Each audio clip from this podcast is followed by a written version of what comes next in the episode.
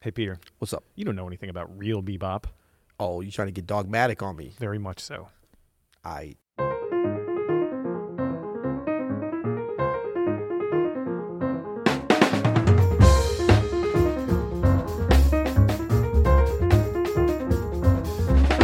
I'm Adam Annis, And I'm Peter Martin. and you're listening to the You'll Hear It podcast. Daily jazz advice coming at you in a dogmatic fashion. Well, today, I, I meant to be apparently. dogmatic, not so like aggressively standoffish about it. I'm not saying you don't know. well, dogmatic im- implies a certain amount of aggressive standoffishness. I would say that's okay. Agreed. I mean, bebop in general kind of can, you know, i- is there a separate force of the jazz police known as the bebop? Like it's like a sub, Yes. you know, like a task force. Yes. the It bebop consi- police. It consi- consists of three guys. They're very skinny. They live in the West Village. They wear really funny hats. You, you can picture who I'm talking about here. Exactly. They I mean, I smell a could little name funky. Them, but we're- we, we don't name names on the You'll Hear It podcast. One of them runs a small club down there. You know how it goes.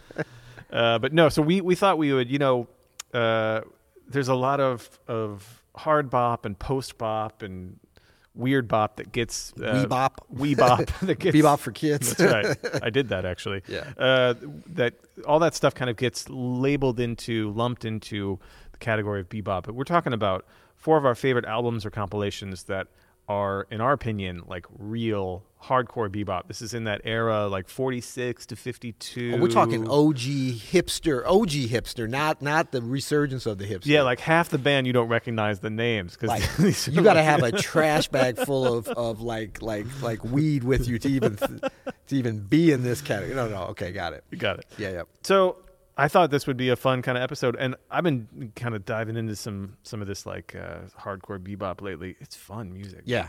I mean, look, it's like a lot of things. Like the original, the OG stuff is so much better than the rehash stuff. And I'm not talking about like what they called hard bop and these things. I, I see that more as a progression of the music. Sure. And really, bebop is just, I mean, they always want to say it was a revolution and all that, but it was also progression Yeah. within the music of jazz. And it, it, it, it took hold, but it was never like a separate track that went off on its own. I mean, there's always going to be acolytes that follow something or like, oh, I, I only do bebop or only do ragtime. But most jazz musicians and, and just modern musicians are it's a it's a part of the vernacular. more than Almost anything. any modern jazz musician has some kind of bebop language. yeah. You can't be in like, their- ah, no, I, I I don't do bebop. I do everything else. Yeah.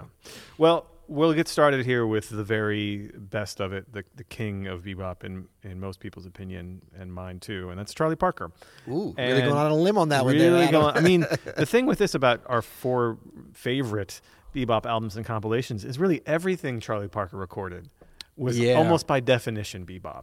Even Yeah. the strings record, the way he plays on that record, Man, I think that's some of his best playing. that's some bebop lines. I know. you I know. I mean, did he have? I'm trying to think. Did he have any bad record? I mean, not even bad, just lesser. Not much. I mean, I was thinking about him the other day. You know how people kind of compare bebop, true bebop, to like Baroque music or Yeah. Bach or something, and I, I kind of see that. But Yeah. more than anything, with Charlie Parker, he has dozens and hundreds of recorded solos, and just like Bach, they're all great. Yeah. you know what I mean. Like, there's know. no slouching there. It's all human and perfect. And Was I- it a thing where he like you know had them destroy the tape when it wasn't so, or he wouldn't let them release it? Uh, maybe he was exacting because everyone has an off day, and I, I just haven't heard it. I'm not saying it doesn't exist, uh, but I, haven't hadn't heard, it. I haven't heard it either, man. If anyone, if any of our loyal listeners has heard some sad ass Charlie Parker, please let us know, just out of interest. You know what? I Little heard challenge. I heard something when he was young on tenor, and it was a little sad. I mean, Really? it wasn't as good as what what happened later, but he was super young. This Yeah, was yeah. like He pre was four. having a cymbal thrown at his neck, you know, for playing. But he was playing tenor, and it wasn't like from- I'm not- where did I hear this? Just recently, but Yeah, it Bird was wasn't it. like fully formed bird. But Yeah. then after that, man, everything is like so golden. it wasn't fully formed bird; it was the little bird when, when the mother's still giving the, the worm. So, man, I don't know about you, but for me, it's all about the complete dial, the complete Savoy. Yeah. Those two compilations, and now those are you can even c- get compilations of those two compilations Right. together. Yeah. uh, that's all the real stuff. That's the Yeah. real deal. That's the grit.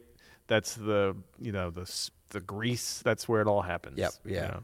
Yep. Yeah. And I mean, you know, whenever saxophone players, especially or anyone, it's like, how do I get the bebop sound? I'm like, you don't even have to make it complicated. I mean, we can give you a list of many different artists from different eras that, that you can get that be- bebop vernacular.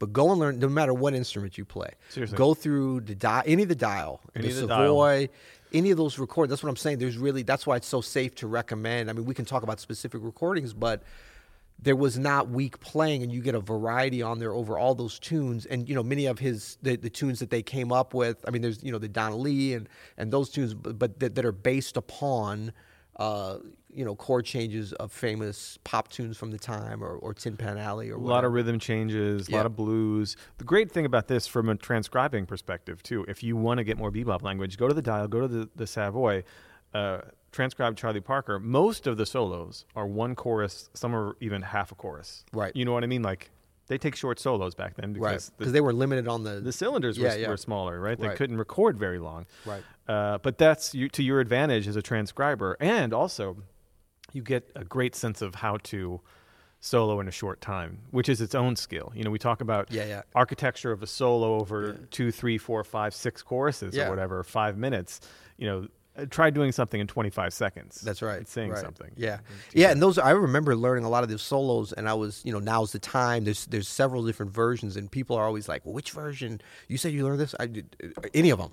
Doesn't Any matter. of them, you know. Like we said, I mean, they're all the good. ba-doo, boo, ba-doo, boo, ba-dee, ba-doo, ba-dee, ba-dee, lee. That's the one I always think of, but I mean, all of them are good. Don't the learn that alternate one. takes. If I have to hear that one one more time, yeah, exactly. That used to be good until it was, it was co-op, co- co-opted. But um, all right, great. So can we move on? we can move on. Okay. So, uh, I mean, it's hard because we could stop at Charlie Parker. Um, I mean, with, yeah, we could with, go with through. OG, but um, uh, we were thinking about uh, just different things. So I, I want to go with Thelonious Monk. Well, we agree on this. Yeah. We- this has all been vetted. Thelonious Monk, um, specifically Genius of Modern Music, Volume One and Two. And now, were these Blue Note recordings? I should have vetted that part because I was thinking, I was looking at the, um, I was thinking of them as Blue Note recordings. I guess they're not Blue Note. Recordings. No, they're they're Blue Note LP. Oh, they are Blue Notes. I'm looking Okay. at the That's what I Wikipedia thought. here. Okay, Blue Note LP uh, 5002. Oh, okay, that's the number I was trying to think of. Yeah, I know. I knew you were you were thinking of that. No, one but both specifically. these records. First of all, the, the I was reminded uh, of the great. You know, I always thought the original covers were the ones. The yellow was like the volume one, and the red was the volume two. But that was actually reissues. When I saw several years ago in Japan some original LPs, the original artwork is so great, and I never saw that on the reissues. the one with his eyes.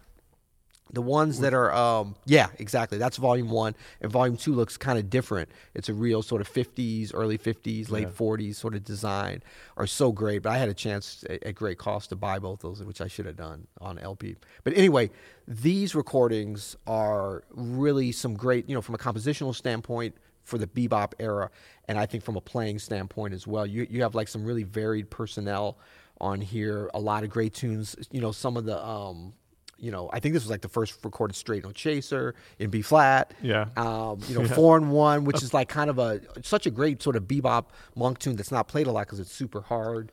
Um, Ruby, my dear, and Epistrophe. I mean, these are all Right. from 1947, so these are very early versions of yeah, this. very early, uh, early versions, and then some of the um, lesser known ones, Skippy.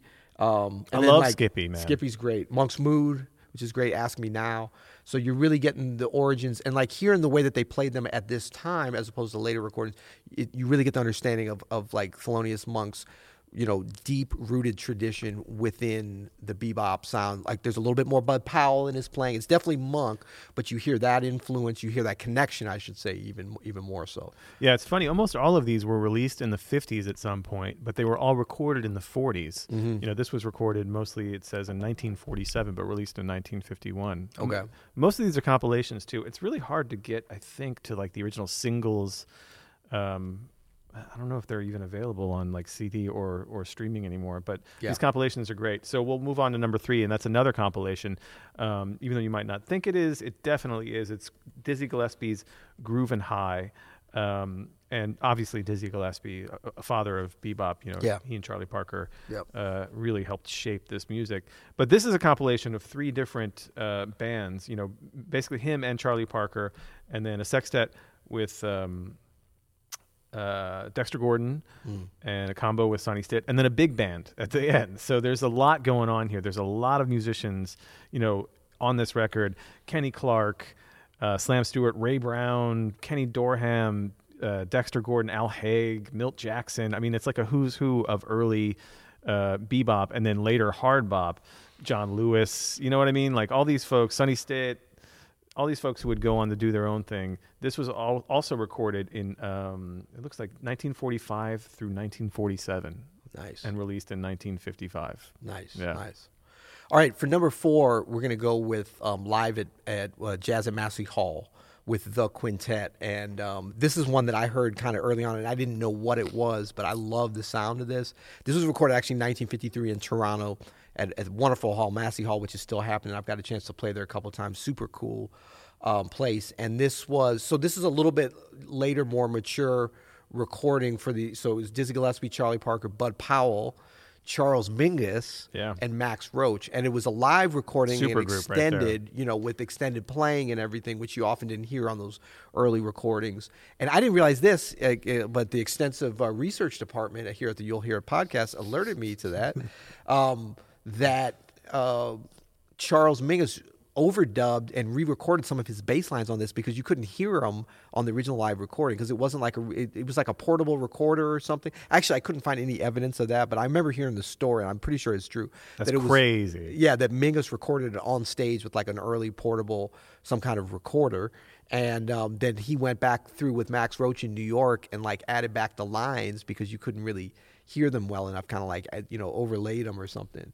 And, um, and then, but yeah, this was issued originally. I didn't realize this because, you know, by the time I'm hearing all this stuff, it was like the original Jazz Classics LP version. Sure, I yeah, remember yeah. I had that one. But it was originally uh, re- uh, released on, Mi- I guess Mingus owned the recording or something because it was on his Awesome. first record label. That's So, great. yeah, so Man, but I- great playing on that. I need to I need to dive into this one seriously. Yeah. I I don't think I've ever spent too much time with this because it, it doesn't sound very familiar. So I'm gonna yeah, go. no, it's e-, go- it's kind of overlooked now. There was a time when I remember when it came out on not came out for the first time, but was reissued on on LP in the '80s or whatever. Yeah. and um, was getting a lot of play. So that's, That's awesome. that's a cool one. well, we hope we've inspired you to like really uh, dive into some bebop here, some real. That's bebop. right. Get your OG bebop on. Come on now. No, there is nothing like it. I mean, we all kind of like we were saying, we're all influenced by bebop, and there's Yeah. so much of it in you know the music of the late '50s and the '60s that everybody talks about, and then modern music Yeah. too. But when you go back to this original like pre-filtered bebop stuff, I mean, that's as pure as as this music can get, and it's really fun to get dogmatic about That's it. right. That's right. And so I mean, you know, put your beret on, sculpt your beard, take out your pipe for a little smoke, and you know, get your bebop on. Dang right. Well, and if you have a, a suggestion for us for a future episode of the You'll Hear It podcast, you can go to you'llhearit.com. You can leave us a voicemail. You can leave us a question. Also, you know what? We haven't uh, talked about in a while. I don't know if we've But got before any- you do that, can I jump in? Sorry. Oh, yeah, go ahead. I'm just just no. I just remembered something, but hold that thought. All right. I was just saying. Remember how we had a request from someone that was like, "I love your record recommendations, but could you list them again at the end?" Oh, we're all about the listeners. Oh, yeah, yeah, yeah. So maybe we'll do that. The first one was Joe, Charlie Parker. Joe is, is dogmatic about this. Oh, Joe's okay. Well, we got you. We got double dogmatic on you. right. Double D. Okay, Charlie Parker, complete dial sessions, complete Savoy sessions. Right? Is that enough for them to find it? Definitely. Yeah. Okay. Uh, and then next was Thelonious Monk on Blue Note, The Genius of Modern Music, uh, Volume One and Volume Two. Next, the third we talked about was Dizzy Gillespie's Groove and High, that compilation. Um, what do we, what is that on? Do we know? What label? Uh, I don't. Jackleg see it. Record, Jackleg Yeah. boot, Bootleg Records. Uh, that's on Savoy. Savoy, okay. Yep. And then um, Massey Hall, the quintet. Uh, that's how I remembered it. It was like the quintet live at Massey Hall. Um, so there you go. Sorry to interrupt. Jump- No, no, that's great. I was just saying, you know, leave us a voicemail, leave us a question at Yeah. you'llhearit.com. Where would they do that? Oh, you'll hear it. You'll, You just you'll told hear them. it.com. That's right. That's where all this happens. Oh, check And- this out. Oh, dude, someone Remember, we've bought been you this talking shirt. about it. Yeah. O- One of our loyal listeners. He just uh, Um, uh, Peter just unveiled his chest, which is Yeah. covered in a "You'll Hear It" T-shirt, which did you I can see also that? get at you'llhearit.com. That's right. Yeah. Now uh, we're gonna do something we haven't done in a while, and that is talk about ratings and reviews. Now Oh, we're gonna do this we get because oh we, we oh we get those, my man. Okay. Uh, we're going to do this because these do actually help get our podcast in front of more people, and that's kind know. of, kind of the goal is to uh, It's, it's just a big popularity contest. That's what's happening. Let's let's let's be honest. It about is. So if you go to Google Podcast or Apple Podcast, you can leave us a uh, a rating, which we prefer uh, seven stars. Yeah. Now most most uh, platforms only allow for five. Right. Due due to a, a, a glitch in their systems. I think it's a bit uh, a bit wrong that they limit us. Yeah. You know, in our imagination. Don't hold So- the man down. Don't hold the man down. But uh, here's a review from someone named Jones, and Jones says uh, 11 stars. My absolute favorite podcast. Well, thank you very much, Jones. The rapport between Peter and Adam is wonderful, and the subjects are perfect. Reminds me of the kinds of conversations I used to have in school, late at night, debating Dizzy's trumpet versus a regular trumpet, or ranking soprano players. It's so fun and fresh and truly inspirational. The passion and love of jazz uh, come roaring through every episode. Keep it up, guys. Will do, Jones. uh, thanks very much, man. That's the kind of rating and review we like. Eleven right. stars. That's a, well, it's four too many, but we'll we'll take it. No, You jo- know? Jones added seven Oh, I- to. no, no, he added six. Ooh, oh, that was ooh. bet. I, I took Damn. jazz, not math. Math is No, no, no. hard. He, he added six stars to the ori- to the original five, that you ah, that's could right. do. Is that what was happening? I like that. I guess so. I don't know. That's good. Jones, who's from uh, Minneapolis, That's right. unless his name is Jones Minneapolis from United States. I think it's he's from Minneapolis. most- Jones Minneapolis would be a great name for a band. That's right. I'm Johnson, Wisconsin. Jones, Minneapolis. Cool. Well, that was good. Maybe tomorrow we'll talk about some of our other glowing reviews. oh, there are more. There are more. We'll do that tomorrow, though.